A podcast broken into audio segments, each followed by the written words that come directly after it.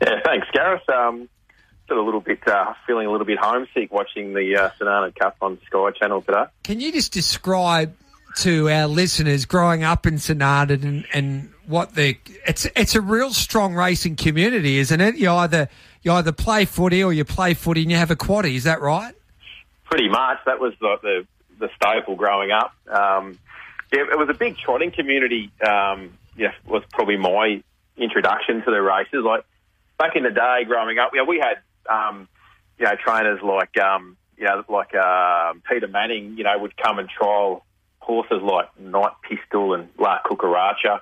Yeah, sort of probably, um, and you know the uh, those horses from out at Manu, the the Maori horses, something about Maori, and Yeah. those sort of types that Yeah. were coming through. You know, all like all really good horses. And you look sort of on looking back, you sort of probably didn't appreciate how good they were back in the day. Um, when you're a young fella just playing footy and watching the trials on a Sunday morning, so really big trotting, um, big strong trotting area. But you know, we still had the gallops and you know, sort of local legends. Um, Billy Shushams was training at Arnaud when I was there, and Jack Styring used to call the yeah. call the races. They raced a little bit more regularly, and fellas like um, Bill Knight, who's um, you know been involved in racing forever, and um, it's sort of like he's my wife. um, uncle, so strong sort of connection to the to the Gallop side of it as well. So very strong racing area, and a lot of people that have that I grew up with have sort of um, uh, stayed in the racing game, I suppose, and, and continue to work in it today.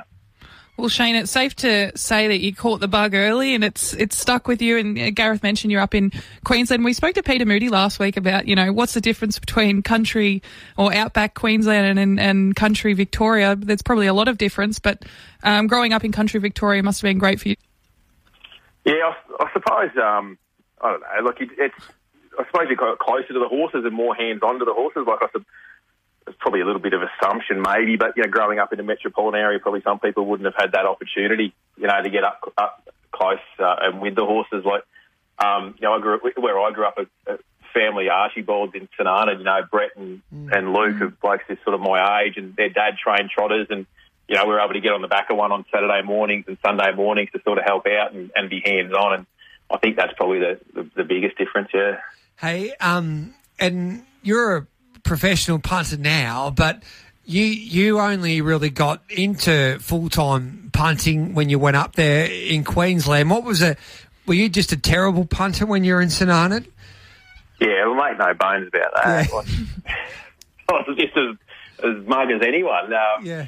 You know, you sort of work full time and, um, you know, and then you sort of, you know, obviously play footy and boys get together pre-game and, and talk about the quaddy legs and then you sort of play and, and rush back up to the club to, to get the results. And if you're playing reserves, you can catch the last couple in Melbourne and that sort of thing. So, yeah, there was, uh, it was just there pretty much just doing it on a, on a social platform. You know, I think it was um, still part of growing up. At, at the sporting club or at one of the pubs that had a tab, and it'd be sort of schooners and, and ordinary bets. Yeah.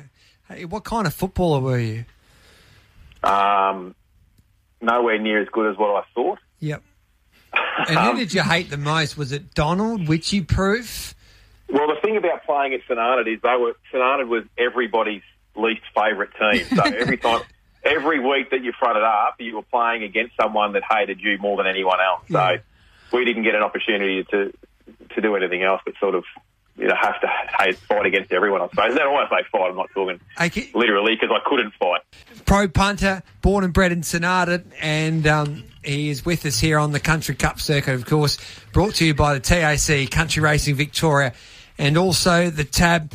Um, Shane, what's your what's who's been the, the biggest influence? Like we've had Melbourne Cup winning owners from Arnaud. That's right, isn't it? Yeah, John Richards had a share in Prince of Penzance. I actually worked for John Okay. um, in Arnaud. I worked at Goldacres um, for about six or seven years. Yeah.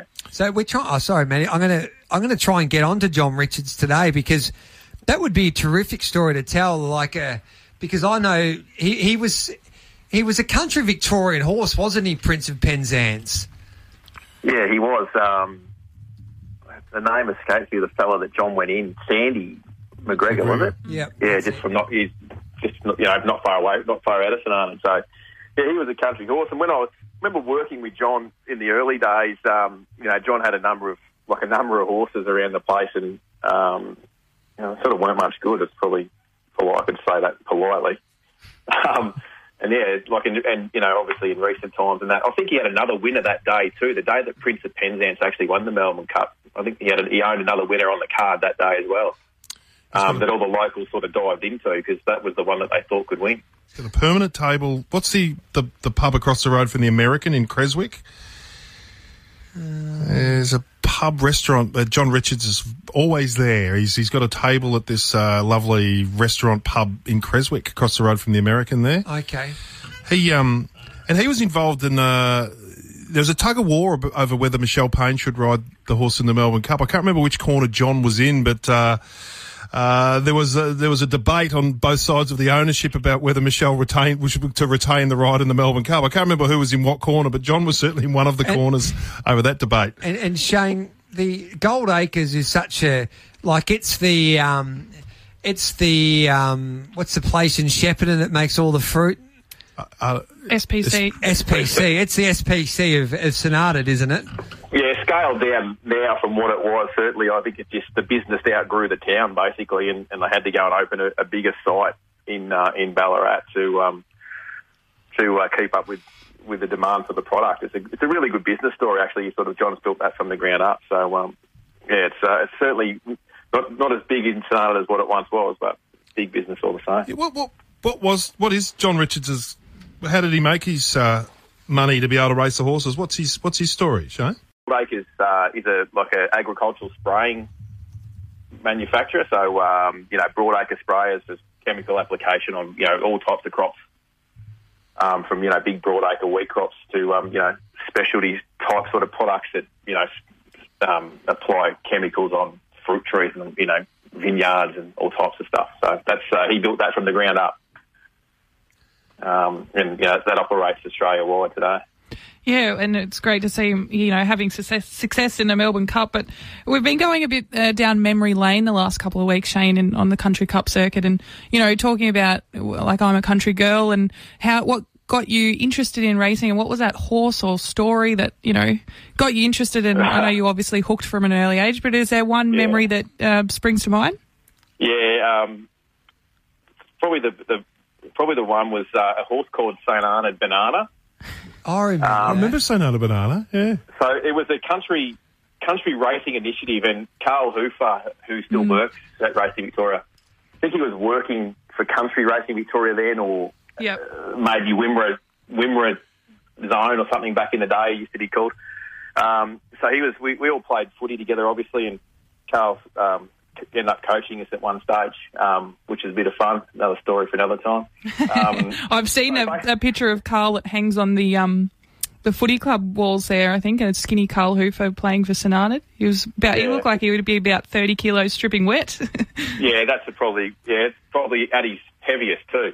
Um, so basically, Carl got us involved, and it was quite humorous. We were playing footy one day, and and we, Austie Coffee. We didn't have a local trainer in St at the time, so um, Austie Coffee uh, stepped up to the plate for us, and he actually floated this horse down from Swan Hill to St Arnaud to parade it around the footy oval.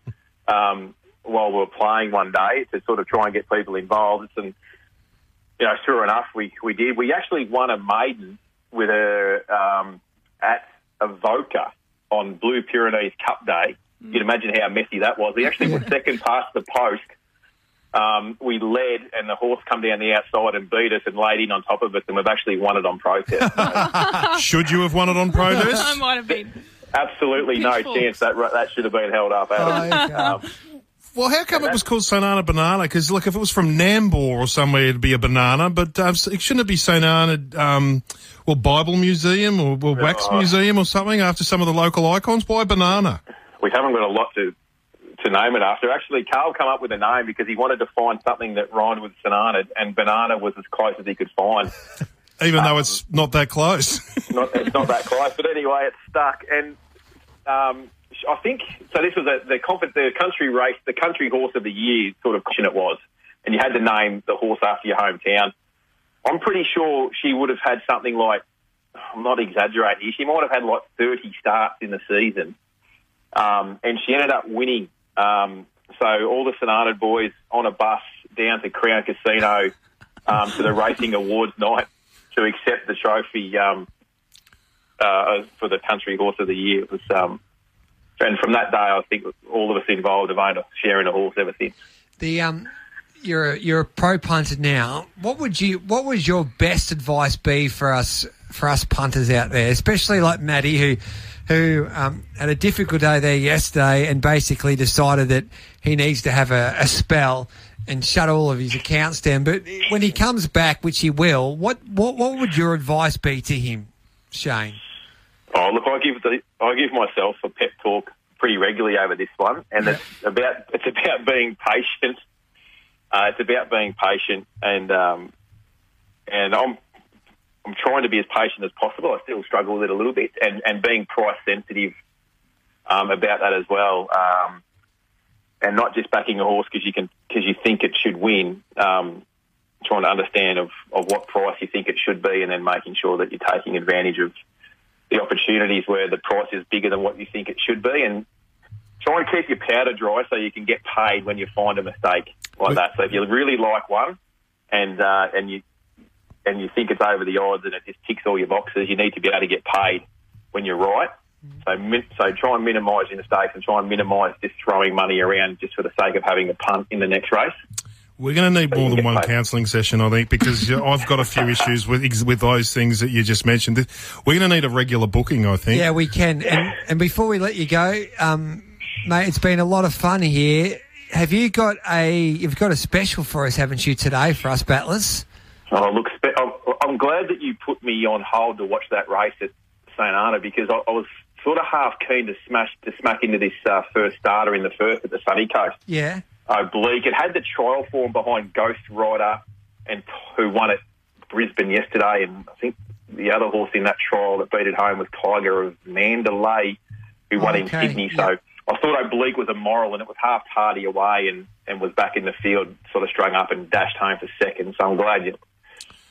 I was um, I'm glad I was talking to you and not betting. But in race two, I was sort of pretty keen to bet around Star of Michelin first up. So uh, race two, Sunny Coast. Okay. He sort of opened short.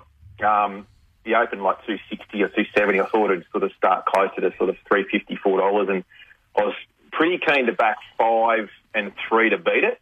Yep. Um, Shadow of Time sort of, it's a little bit now, but um, I think Chapelco, I'll, I'll back the five.